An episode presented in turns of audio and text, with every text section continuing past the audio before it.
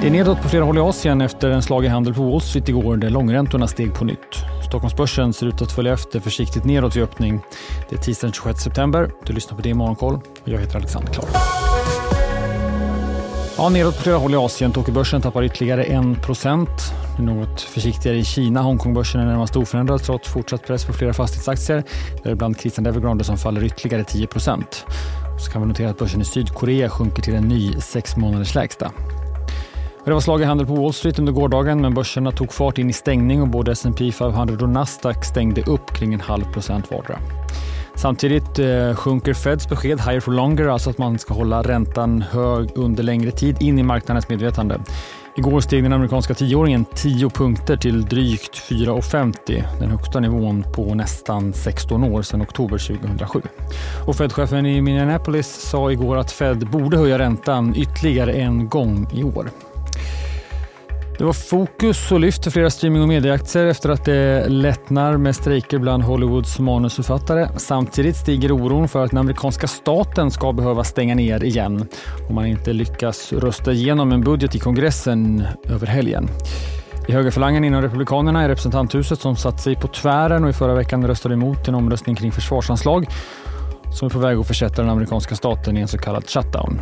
Kreditinstitutet Moody's varnar att en nedstängning kan påverka landets kreditbetyg. Moody's är den tredje och sista stora kreditbedömaren som ännu har kvar högsta kreditbetyget på USA. I augusti sänkte Fitch USAs kreditbetyg. Sveriges Awardet vinstvarnar igen. Bolaget har en nedskrivning i ett dotterbolag på drygt 4 miljoner. Även i förra kvartalet vinstvarnade bolaget. Men man säger att förutom nedskrivningen så var det resultatmässigt ett normalare kvartal. Och det lilla medicinteknikbolaget Sensheim har gjort en riktad emission för att ta in knappt 120 miljoner kronor i kassan. Emissionen gjordes till 6 kronor 50 öre, 10 procent under gårdagens stängning. Och så har budkommittén i Duni avrått aktieägarna från att godta Mellby Gårds budpliktsbud. Tittar vi på dagens agenda får vi svenska PPI-siffror för augusti om en stund. Förra mätningen för juli, där backade producentpriserna med 0,6 procent från juni och med 2,1 procent i årstakt. Och därmed så fortsatte trenden nedåt som vi sett sedan i våras. Nu spås PPI backa med kring 5,5 procent i årstakt.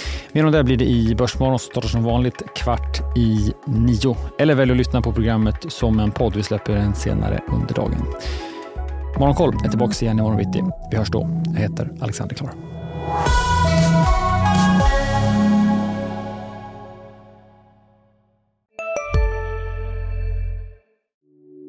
Hej, Ulf Kristersson här.